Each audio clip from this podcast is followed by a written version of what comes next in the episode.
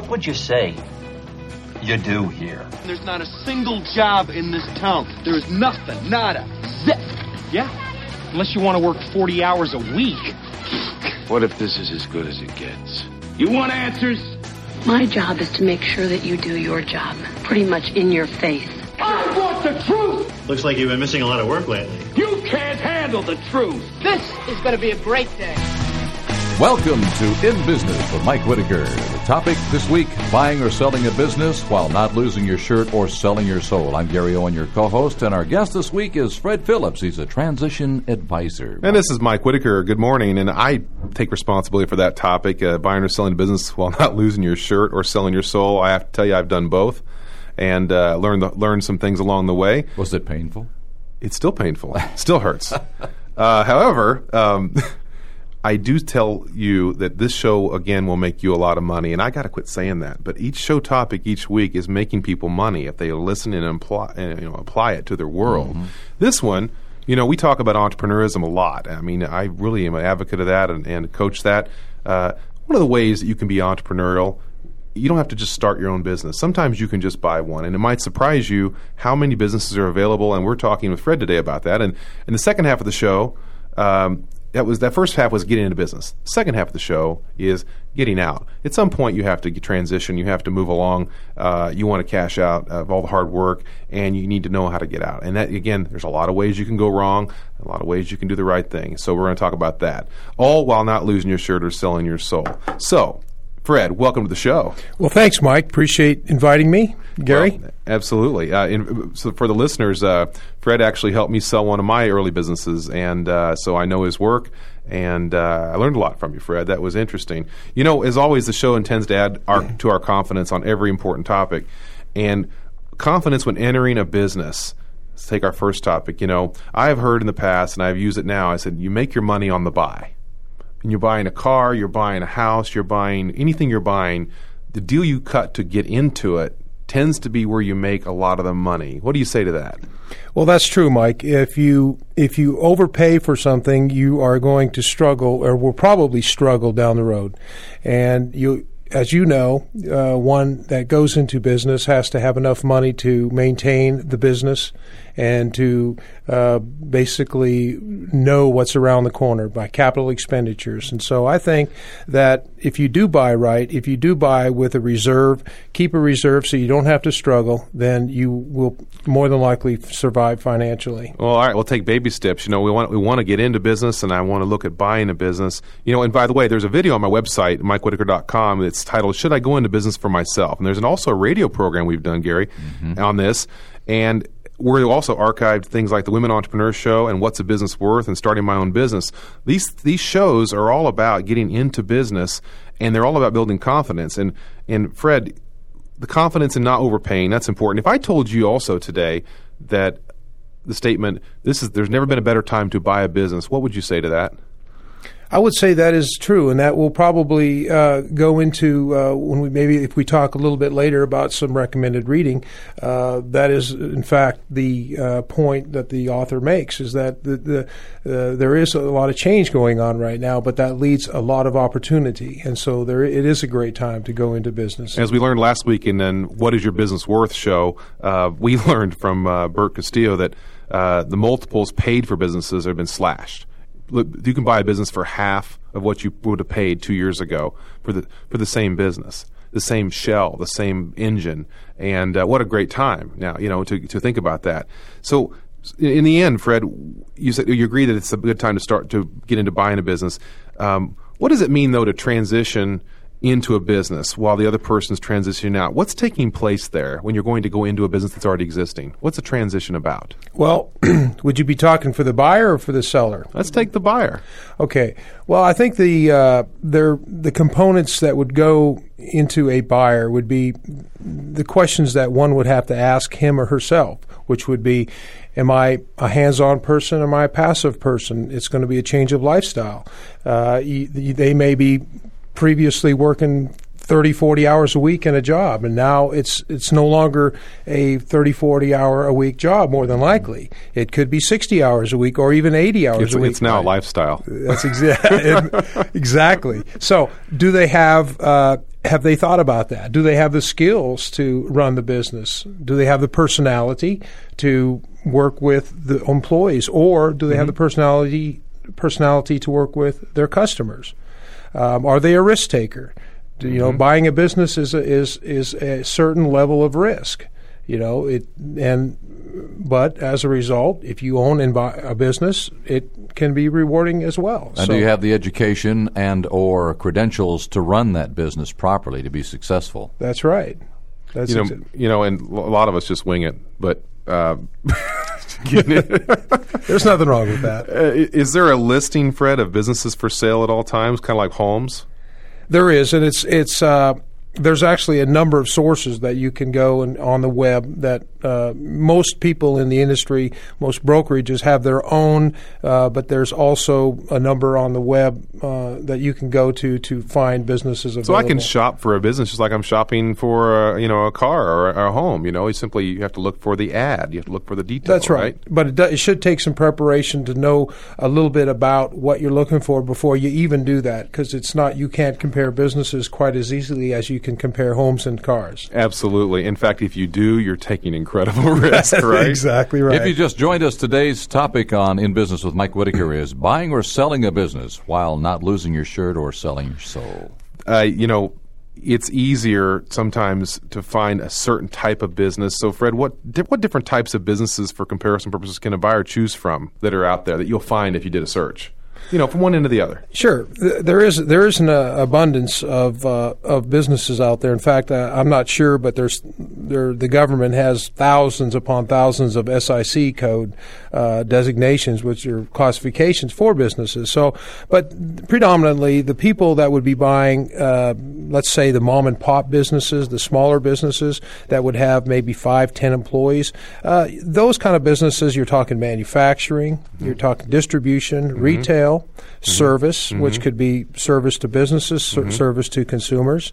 Um, restaurants, food businesses. There's those types of medical businesses, software.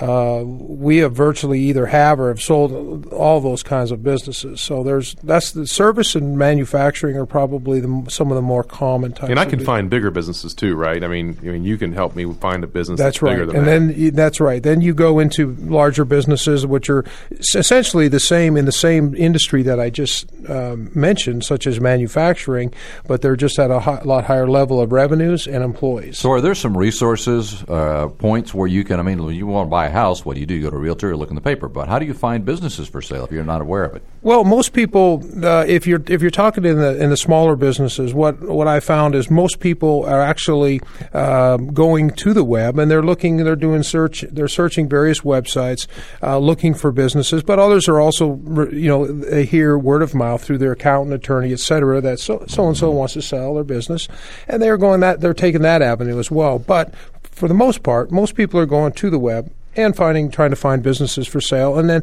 they will either contact the person that has that business, or uh, they'll call us and ask us to help them intervene and try and put them in that business or in something else. Your, tra- your website is transitionadvisorsinc.com. So I want to make sure people understand that's a good place to start, right? I mean, That's you- great, yes. And your uh, number is 405 604 9527.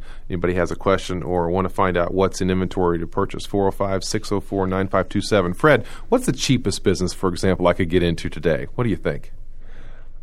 Well, actually, the cheapest business is probably something uh, that would be a multi-level marketing business. Okay. Okay. All right. Uh, uh, and and we don't sell those, of course, but Yeah. that is the right, answer to your after question. that, the cheapest thing that's existing that someone's got a business started, they need to, they want to sell. What what am I talking about? Because it might surprise people how it's affordable. Well, I would say that you could actually, the, the, the, let's say the cheapest business that you could go into. That I think what you have to look at is what what you have to hand in hand take that with how much money you could make out of that. Mm-hmm. Most people.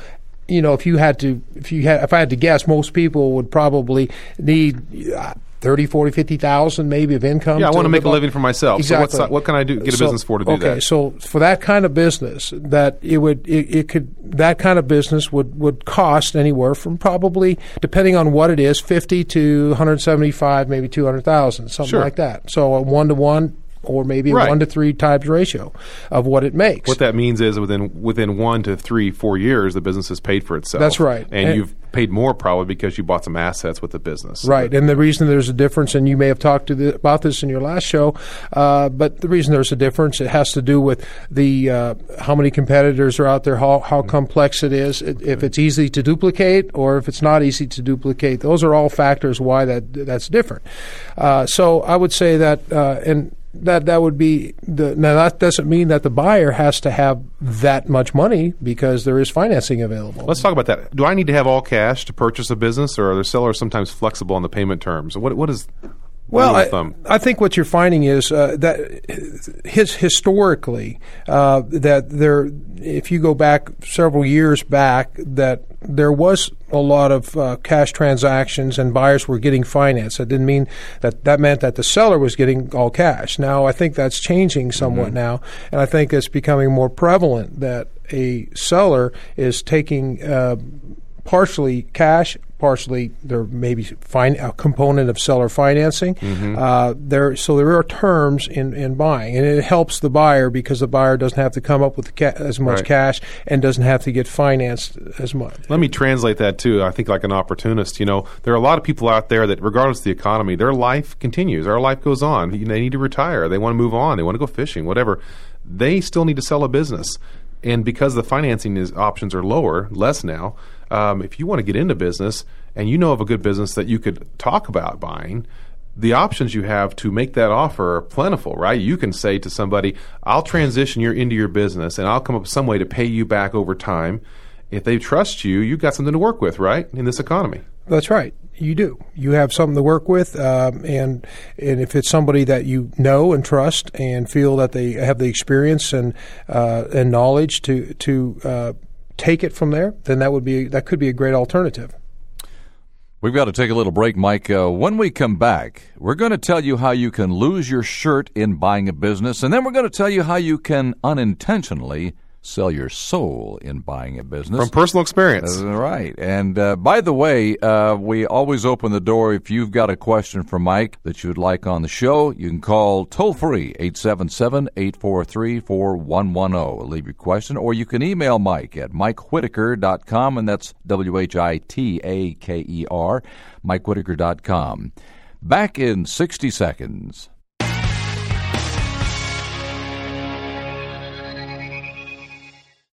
Hi, I'm Tommy Lasorda, and I love helping anybody who loves baseball.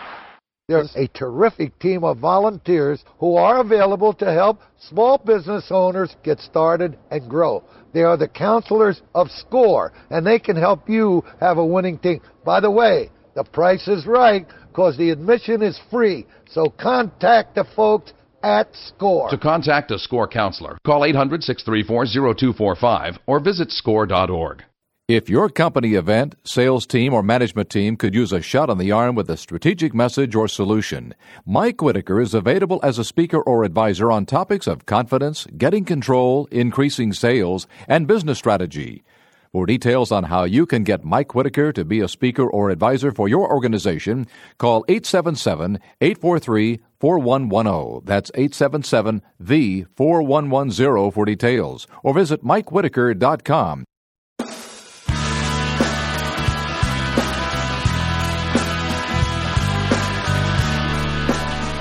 Back in business with Mike Whitaker. If you've just joined us, our topic today is buying or selling a business while not losing your shirt or selling your soul. Our guest is Fred Phillips, a transaction advisor. Hey, Fred, what is the emotional state of a buyer as they get closer to closing the deal? You got a business, you're ready, excited to buy it. And, but what's the emotional state? What's a buyer going through here? Well, if you're if you're talking about getting close to closing a deal, I think they go through a, a uh, actually a series of emotions. You know, they start with when they're thinking about it, when they're buying it, do they do they want to buy it, talking to their spouse. Then it's going through the process and, and the due diligence and, and are they questioning themselves? Are they making the right decision? On and on. Right, right. Uh, they, you know, buying a business is not a perfect science. It's it, it generally doesn't go. Uh, exactly smooth. There's Right. challenges Right. along the way, and uh, if they if they have the mindset to overcome challenges when they Mm-hmm. come across them, then then it, it can be a it, it's an easy process. So they're second guessing themselves along the way too, right? That's I right. mean, you know, how do buyers tend to ruin what will be a good deal for both parties? You know, or their associates they they bring in. How do they tend to ruin the deal? How does a buyer tend to ruin Yeah. the deal? Well, I think a buyer tends to ruin the deal. Number one, probably be, be uh, by uh, alienating the seller, by uh, not having a forming a good rapport Mm-hmm. with the seller. That's probably a very important part. Good point. A, good point to uh, keep in mind. You know, I uh, I personally, the first time I tried to sell the business that you eventually helped me sell, uh, it was in 1999, and I'll never forget. I had a great rapport with the buyer, uh, but uh, he brought in his uh, CPA, and his CPA was an absolute. Uh, I can't even say it on the air, and he killed the deal. He made a deal, an important point about something that would turned out to be nothing. So four years later, when I saw the buyer, I said, "I said, thank God you didn't buy the business because it's now worth millions more." And all it took was time but the the guy's CPA killed the deal.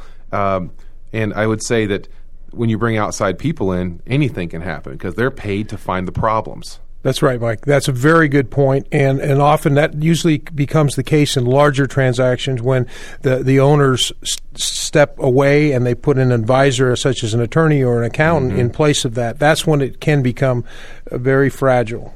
Well, we need those professionals to come in and help us make the right decisions, you know. But but you don't need that until you know you've got a deal. And so let's talk about again. We're talking about the entrepreneur, the person who want to be in the business. What are the traits of a good buyer? I think the traits of a good buyer are if do they have the skills to be an entrepreneur? Do they have the personality to deal with customers, to deal with employees? Are they a multitasker? Mm-hmm.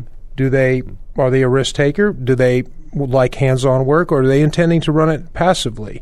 These are all points that they must ask themselves. That's the kind of um, thing you do too. You help assess people when they're talking to you about getting into business. You're also assessing them. That's right. coaching They're- them. Yeah, we, we do usually a Q&A with a with a Right. buyer so we can understand that they're hopefully going in the right direction. Now, the most important thing, if there was a buyer remorse comment a year, like a year after a first-time buyer, what is that buyer's remorse comment most likely to be? Oh, that is a good question, Mike. I think that the you know, uh, fortunately, we have most of our buyers that have have uh, a good a good. Uh, Good reaction to the process, and, and they they they're happy with their purchase. I think that uh, probably the amount of time that they actually had to spend in the business is, is probably one of the more common remorseful comments. And by the way, heard. this takes anywhere from the optimal 90 days to over six months. I mean, it could take a full year. That's why you always have to run the business as a seller as if you're never going to sell it. That's exactly right. It's the time actually to complete it, and it's actually the time that they have to spend in their business because they. It's a lot like dating. You you know, you guys and gals remember all the effort that goes into the courtship, and then at the end of the day, you're like, "Gosh, that took a lot of work." all right, but now shouldn't a, but shouldn't a prospective buyer, the, the more prepared they are, doing their homework, researching the history of the business, the successes of the business, as well as the failures of the business, uh, the customer base, or uh, I mean, shouldn't that all be done before they even consider buying that business? Well, I think uh, to some extent, actually, there's statistically probably 70% of, of buyers looking and thinking they want a certain business in a certain industry will actually buy something in something else. Mm. so, really? yes, so that they that you may spend a lot of spin your wheels a lot doing that. I think it's mm-hmm. important to see what the, the basics of That's the, a- of the basics of the transaction. I mean, Yeah. you know, do they have one competitor? Do they have you know, do they have 20, 30 competitors? Uh, Do they have one customer? Do they have 100 customers? I mean, the basics of it are all really going to apply to any business they buy. And I think if you understand that. All right, let's talk about how a buyer actually sells their soul in buying a business. And I've done it personally. I have bought a business in the past that I ended up being totally married to. It was eating capital, and it turned out I didn't like the business. So, Fred, talk about your perspective. How does a buyer sell their soul, and, and you know, or how do you buy for the wrong reasons? Well, I think you mentioned marriage, and that, that Mike, that's what you're getting into when you buy a business. And so, if you are buying the business to make a certain amount of money, and that's really all you're focusing on, then I think in the long run you're going to be disappointed with yourself on that decision because you know it's not a passionate endeavor, mm-hmm. and it's something you. And, and especially if the market changes and you're not making as much money, then it become it become turmoil. And also think about innovation. It's hard to be innovative in a in a product line or in a business you don't really have a passion for. You know, cash flow doesn't make you innovative. That's Think, exa- thinking about it late at night, right? And what you're going to do tomorrow, and I'd say that's exactly right, Mike. You will not be you will not have the ideas generated if you aren't passionate about your business. And there's so many businesses that will come down the line. It's just a matter of time. So people can be patient. You don't. It's not like it's like homes. You know, you don't have to buy one right this second. Maybe there'll be more coming on mar- on the market. Right? Exactly right. There's always turnover in businesses. So we've got to buy a business for the right reasons. We want to buy a business that reflects our personality, keeps our energy high, keeps our charisma and our leadership and our innovation high. Yet when we buy for the wrong reasons, we are selling little bits of our soul that over time that adds up and it eats at you and you realize you've gotten married to something you can't get out of. And guess what? The people that work with you the employees your peer, your partners they feel it too right? If that's we, exactly right. The passion's got to be there. What uh, let's talk about the other side of this. What, how do you lose your shirt in buying a business fred um, how can you do a bad deal in buying a business where financially you've really started off on the wrong foot? Well, I'd say number one is if you uh, didn't leave the the seller tied into it in some extent, to some extent. So if you went oh, okay. and bought an all cash, mm-hmm. bought all cash, let them walk away. That's right. Yeah. Let them walk away. So from if I was advising a buyer to in in the process mm-hmm. of buying a business, I would advocate that uh, that have the seller as a component in the success of the business for a certain period of time to get you off on the right foot.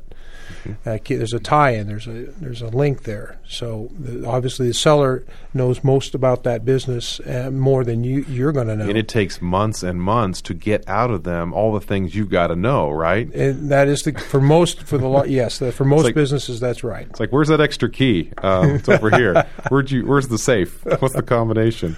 Uh, and every seller wants to get out and be gone tomorrow, but you just can't do that. You know, the value transfer isn't instantaneous, is it?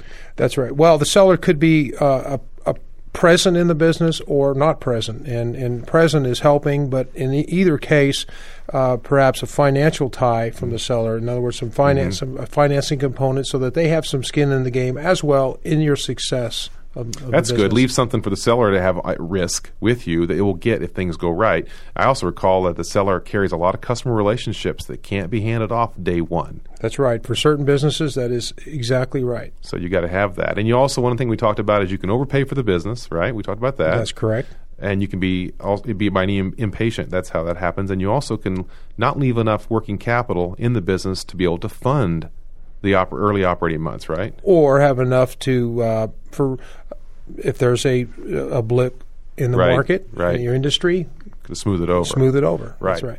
Okay, don't change a thing. When we come back from this break, we're going to flip from the topic of buying a business to the topic of selling a business. And knowing both sides helps you, regardless of which side you're on. And remember, if you've got a question for Mike, you can call toll free 877 843 4110 or email him at mikewhitaker.com. Back after this break on In Business with Mike Whitaker.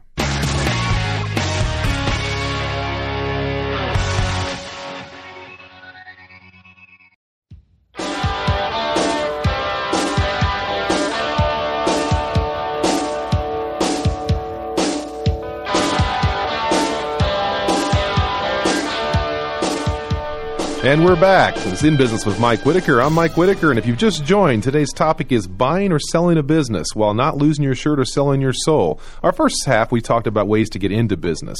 Our, and our guest, Fred Phillips from Transition Advisors, has talked about how to buy a business. And now we're going to talk to Fred about selling a business, which happens, happens all the time. Life goes on, economy or not. People need to move on in their lives, and there's all kinds of opportunities for buyers. But we're talking about selling a business. So, Fred, let's turn the tables here. And you know, last week's show we talked about what a business is worth and how value uh, is determined to make the business, uh, you know, how to make it worth the most money possible when it comes time to sell. Uh, what are the signs I should look for, Fred, that are hinting to me as a seller that I should consider selling the business? Well, I think several factors. Timing is a factor that's probably uh, very important right now, and, and timing from the standpoint of uh, your industry, your business is, is what you're doing or what service you're providing or making or what product you're making. Is that something that is going out of in fashion or out of fashion? The capital gains rates uh, are a very important Tax, factor. right. Taxes. Uh, capital gains rates are as uh, low as they've ever been Mm-hmm. uh, in this era. Um, so, and undoubtedly, they will go up. Mm-hmm. Uh, so those, those are a couple major points. What about uh, you know signs that I don't have it anymore as a as a leader or as a you know, my energy level and things? What well, that's right. You're you're you're talking uh, burnout is what you're talking Mhm. about more than likely, and and so that happens to people at various stages. Um, um, often. It, seven years, it's like every maybe seven years you're going to get that feeling, and you're going to want to get out of your business.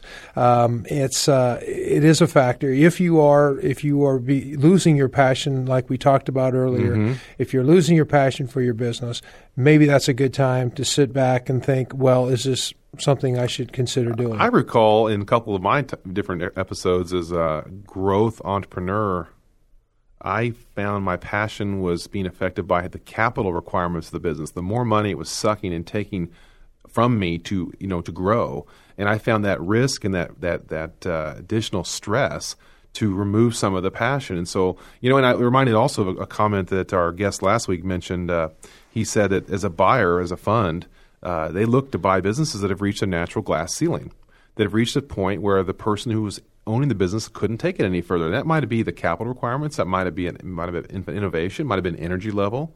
But I think people understand a natural story, don't they? That's right, Mike. I mean, they do. But what are the, what are the unnatural stories as a seller you can't tell and get buyers to believe? Perhaps, uh, if I understand what you're asking, maybe the the potential that that that is out there based on what the business can do that maybe hasn't been developed. If the, there is and, and there is a lot of times uh, sellers have lost their passion.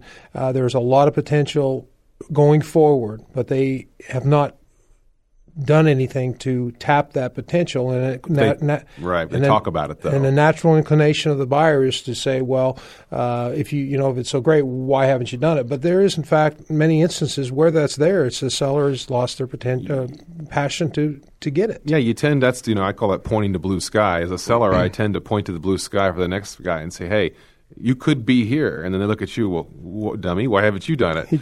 And you have to have a really good answer, right? I mean, I also remember uh, in selling a business that uh, you know you have to have a really valid reason because otherwise the thing smells. I mean, I remember buyers, prospects looking at it and saying, "You got to have a reason. Don't just tell me you're bored." That doesn't. You're making money. So what's wrong? What you know? What customer base is about to leave? What patents about to fall? What what foreign competitor is about ready to come in and kill your pricing? You know, don't you think that people have to have a reason and Oh, believable? That's right, and I think uh, f- for us, when we, you know, our inventory is our businesses that we have available, Mm-hmm. and when we bring that in, that is a one of the very first questions that we ask. In fact, we don't ask it just once; we may ask it several times, and a buyer should do the same thing. Uh, why are you selling? So we we look for that reason, and there are many good reasons to sell a business, and some buyers feel that. That it, just because an owner is selling the business, there's something wrong with it, which in fact that's not true. Uh, there, there's lots of good reasons. And that's why when you're a seller, by selling earlier than you have to, you actually have more credibility. You actually have more pricing power for your business because you're not desperate. You don't have to get out, right? I mean, it takes a while anyway. How long We- does the process take? Well, first of all, you want to be in a position where you're proactive and not reactive. So that you, you made a good point. Uh, you know, selling uh, a business can take, uh, I think, on a national average, um, what I've what I've seen is is around seven months from the time you start to the time you close, and I think that's expanded now because of the economy and the credit market. So that's probably on average is more. Now we've actually uh, sold uh, a business in actually one day. I mean, brought it in and, and, and closed on it in, in one day, and then we've actually Mhm. had some that we've had for three years. So it is a wide a, a wide uh, range of timing, and and there's many factors. The factors can be the, the actual kind of business. It could be its Mhm. location, small Sure. town, metropolitan area. Sure. Could be. Uh, uh, uh, there's it was priced too high. Maybe there's just many factors that cause that.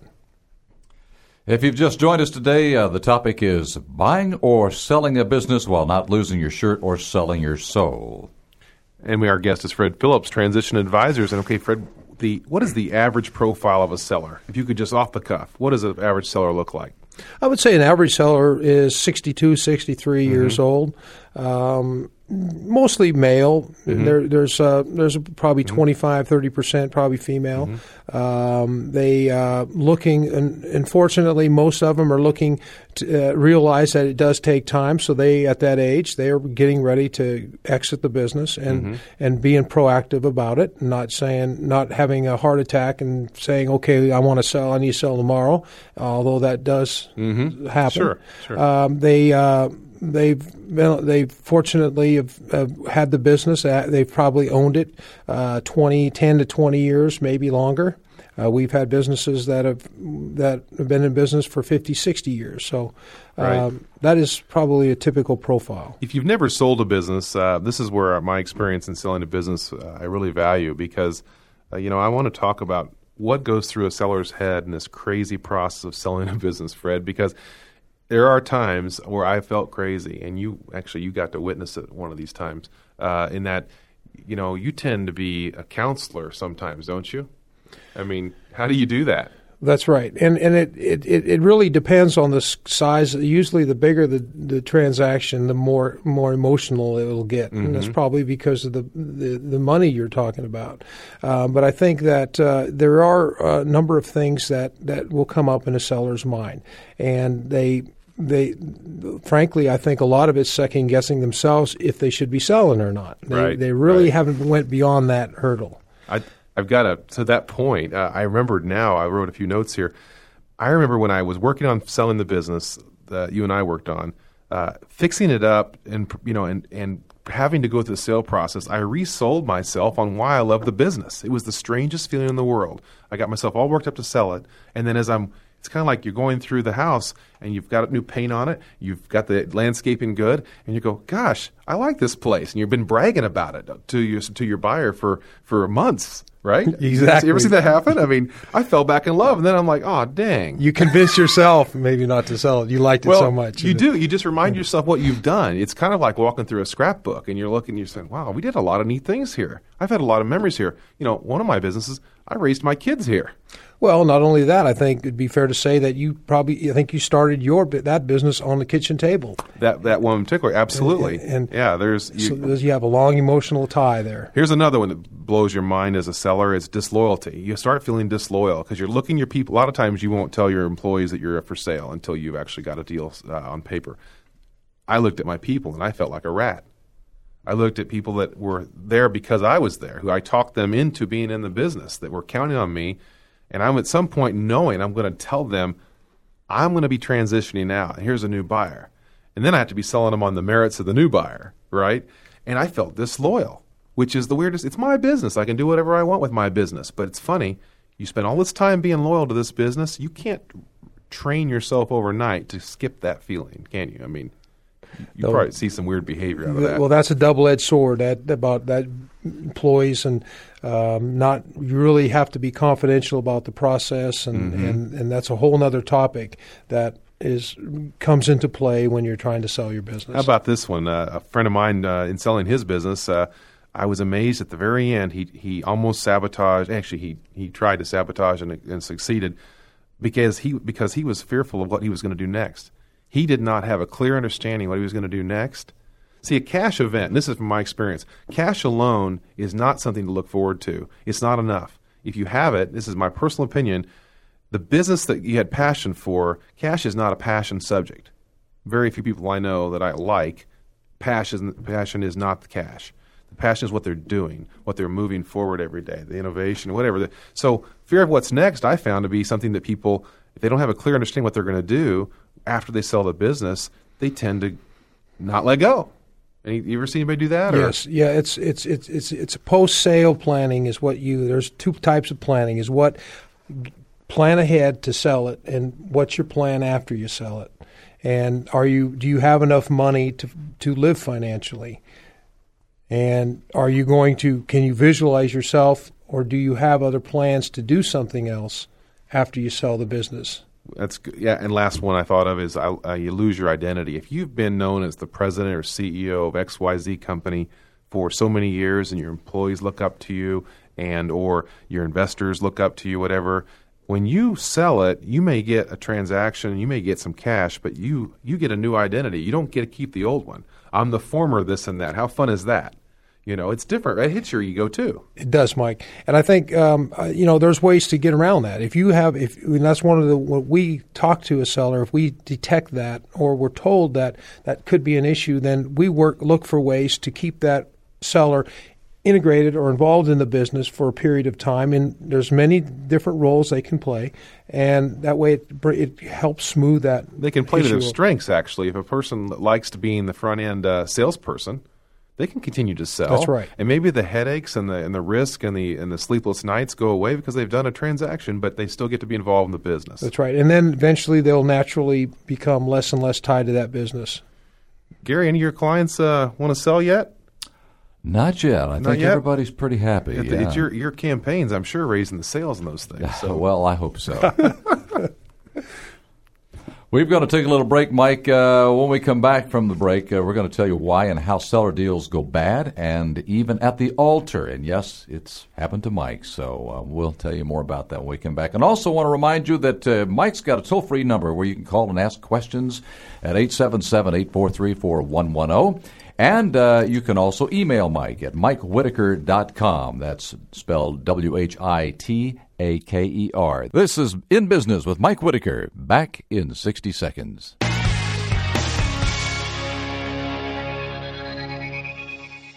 Iris, your IRS helper here. Look, there are people out there who want to steal your identity. So protect yourself. Only use IRS.gov, the official IRS website, and never give out your personal financial information by phone or email. If you do find out someone's using your social security number for fraudulent tax purposes, tell the IRS right away.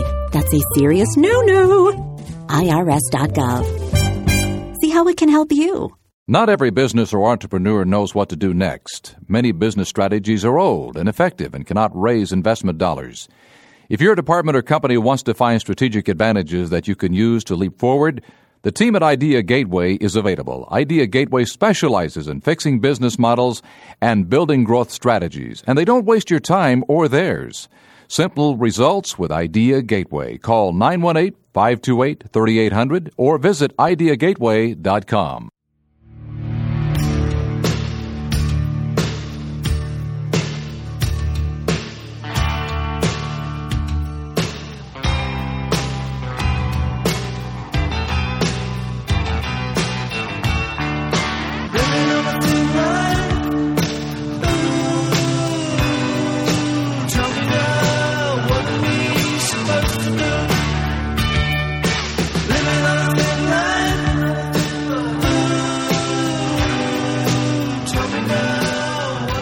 Back in business with Mike Whitaker. Reminder you can replay this show on mikewhitaker.com anytime.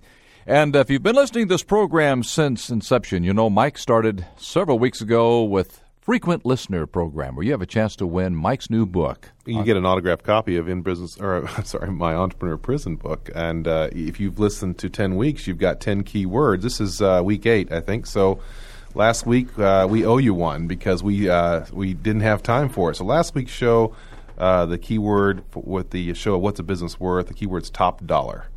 Okay? And right. this week, our show uh, for how to buy and sell a business is called transition. This week's word's transition. And people are keeping track of these words, you know, because everybody wants your book. Absolutely, and it's a lot about these types of stories about you know things you learn about getting in and out of business. And our guest Fred Phillips from Transition Advisors actually helped me on selling one of my businesses, and uh, we're hearing some very good feedback on in this latter half of how to sell a business. So, Fred, you know when we sell a business. Um, what are some unexpected twists and turns that take place when selling? You've probably had some things go nuts at the end. Anything you want to talk about on that? Well, I think. Uh, well, if you're talking about at the end of the process, uh, typically what uh, might happen at that point is uh, the there was an unexpected turn in the business. Perhaps it could have went up, or something may have changed. They may have lost a customer, which will throw a wrench into the deal. I think that uh, in the process, sometimes uh, uh, financing looks great when you're starting off. It, everything's a go, but then as things progress, the buyer may not get the financing as needed. Yeah, the bank doesn't show up. That happened to me last fall, October of 08. Uh, absolutely all teed up to sell uh, one of our businesses, and uh, uh and then uh, the big national banks uh, announce a few a few bad things, and all of a sudden everyone gets skittish. And two weeks before close, kaboom! It it just collapsed. And with all that goes that when a year's worth of work preparing to sell a business. Thus, that's why you always act as if you're always going to own the business. Because if you put things on hold, here's here's where I learned a, a hard lesson. We put things on hold for a year that should have been dealt with early. Things like leadership, transition of new management, training, new product development. All those investments, all that effort was put on hold because we thought for sure we were going to sell. So therefore, you focus on selling, and it takes a lot of energy to sell. It does. You know, you have management meetings that people have to prove the business is worth what you think it's worth, and and you know when you stop invent, inventing and you stop improving and you stop doing little things that made your business what it is, there's a de- degradation. It degrades for that year, right? It's like a moment in time lost.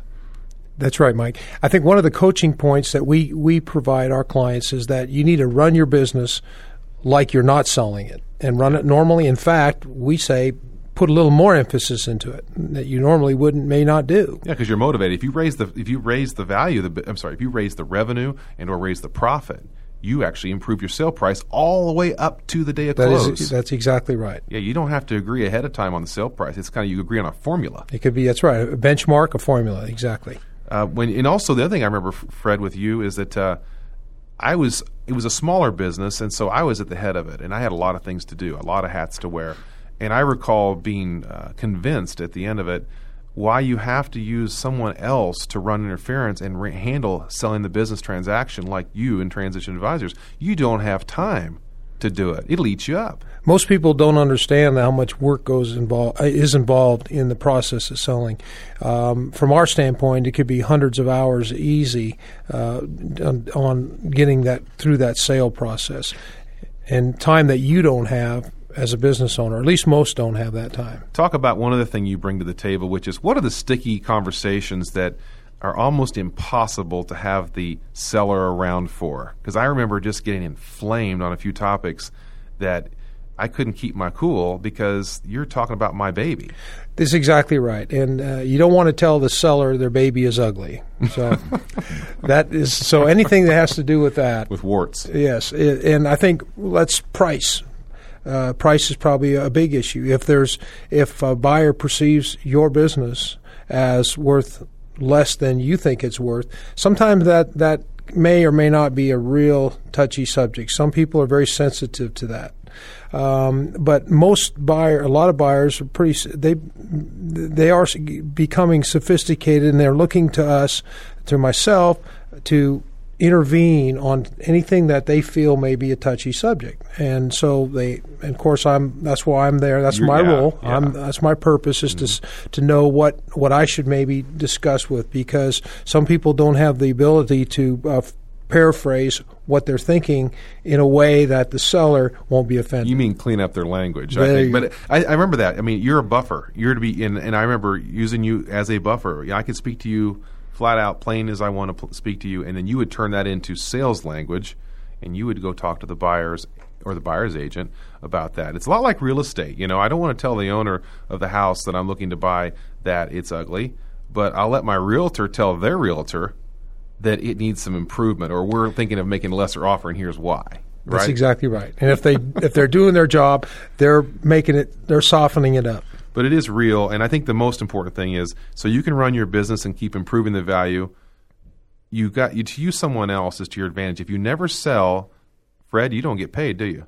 That's exactly right. So it's really a win-win for you to, as a seller, to be focused on running the business because, and I got to tell you, the probability of a deal, what we call busting or blowing up, is pretty high because there's all these reasons, right? That that can for six months or more, things can go the other direction. Yeah, it's not if you, if you're if you're dealing with uh, if you have somebody that's helping you uh, and they're competent in what they do, the the chances are much less. Yes. Uh, but if you're doing it on your own, then then then you're going to run into a lot of pitfalls that could be uh, could have been taken care of ahead of time. One of the ways you mitigate that risk of things busting, don't you try to have more than two two or more buyers at the table?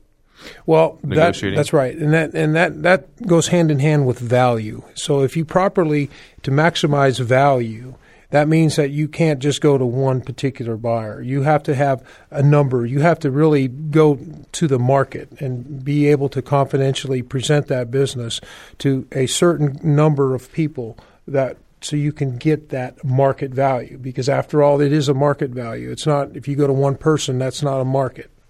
So, right, right. Yeah, you might think, "Oh, I know who will buy me it someday." You know, guess what? They know you, they know also that they're your only customer, your only buyer, and they've already got that discount in mind. I mean, you better have something they can't put their hands on that they got to have. That's right. Or you're discounted with only one person. It's like that. You ever go to an auction and only one person shows up? It's a it's a low price deal. It's pretty good deal for you, isn't it? um, Fred, how do you get people like in your bit line of business get paid for your work? Well, it's it, so we have two companies, and they're tailored towards the the smaller end of the of the business spectrum, and and, and transi- which is business exchange specialists, and transition advisors is tailored towards more of the M and A, the larger businesses, mm-hmm. and for anybody listening that maybe means difference in the business have doing a f- few million a year in revenue would be a larger business four or five million a year in mm-hmm. revenue that's a larger anything under that would be a smaller business um, we get paid differently depending on which area we're working if it's a smaller business if we don't get the business done we don't get paid. If we don't get it sold, we don't mm-hmm. get paid. And that's generally true on the larger side, with the exception of a lot of times the larger businesses have a lot of complexity. They take a lot of preparation ahead of time. And so there is sometimes fees to get started on that process. And then, but the bulk of our, the way we're compensated is once it's sold. So interject so, on that, I recall when we built what's called a deal book and we built a book on the, my business and, and in that book you're like it's a reader's digest condensed version of why the business, what the business is, and why it's worth so darn much. It's like right? a biography, is basically right. what it is, and, and it's picked apart. So you have to have a, you have to spend time on it. That's right. It takes a lot of time to do. So that. how do you, in the end, how do you get paid? Is it a percentage of That's the sale? right, percentage of the sale, and it varies on scale depending on right. the business and and actually the industry. We don't have a cookie cutter. We actually look at our businesses. We actually internally risk different situations. Right. That's what I think as a seller. what you want to find is you want to find a, a, an agent that not only is can can sell a business for you, but they can consult for you, help advise you along the way, and also will tailor maybe tailor how they get paid based upon the structure of the deal that you that you end up with because not every deal comes out all cash. Not every deal, you know, comes out like you wished it would, right? So he's got to get paid for helping you, but it is a win-win. That's event, right. You know? It needs to be a win-win. And so how do we lose our shirt as a seller? in your experience, what are ways in which what mistakes we can make we we end up losing our shirt financially in a sale? I've got one. Well, I'll wait till you're done. Okay, I would say uh, getting. Uh, partnering up with the, the wrong person. In other words, like say uh, you you financed a, a buyer, okay. and you financed a buyer without enough money or skin in the game. And mm-hmm. we call it walkaway money. If you mm-hmm. let somebody come into your business with a small amount of money um, and take that business over, and, and it's not painful for them to, uh, to leave. fail right. the business, then that's a mistake. You want to make sure that they have enough money in there, and that's quantitative. Quantitatively, you have to. It's going to be different for every situation. You, but maybe say thirty, at least thirty percent of the deal that you know that they're right. putting in. That's a big one. And I'll add the other big one I think that I personally went through is I left too much equity in the business. I didn't take enough cash out as a seller. I was so impressed with the buyer. I thought, oh my gosh, they're going to help roll this to more value. And at the moment, uh, at the moment, it looked that way. But I left too much ownership in the business, and they ran it in the ground. And you're left with a big fat zero. And that's the risk you take. So my advice to people uh, is you got to take over half your equity out in cash if you because you may never see the other half. I mean, that's just a you don't know that new you don't know what that buyer is going to do. You don't you really don't know them as well as you'd like to unless they're family. You know, that's so, right. So, how about uh, how do you sell your soul in a sale? What transaction does a seller do sometimes where they feel like they've sold themselves out?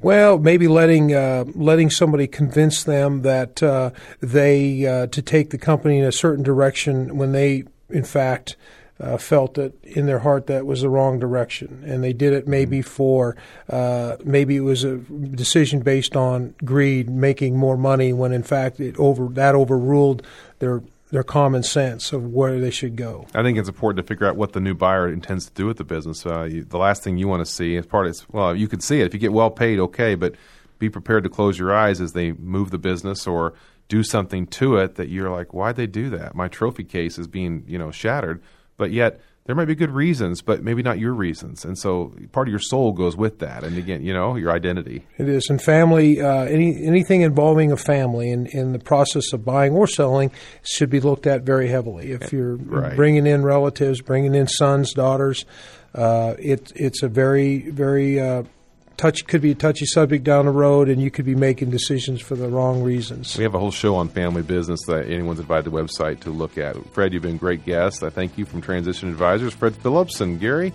Take us out. I want to tell you what Fred's uh, website address is once again. It's transa- transitionadvisorsinc.com. That's transitionadvisorsinc.com. And his phone number is 405 604 827. Thank you for joining us on this week's edition of In Business with Mike Whitaker. This is Mike Whitaker, the Defender in Chief of the American Entrepreneur. Now go out and make it a great week.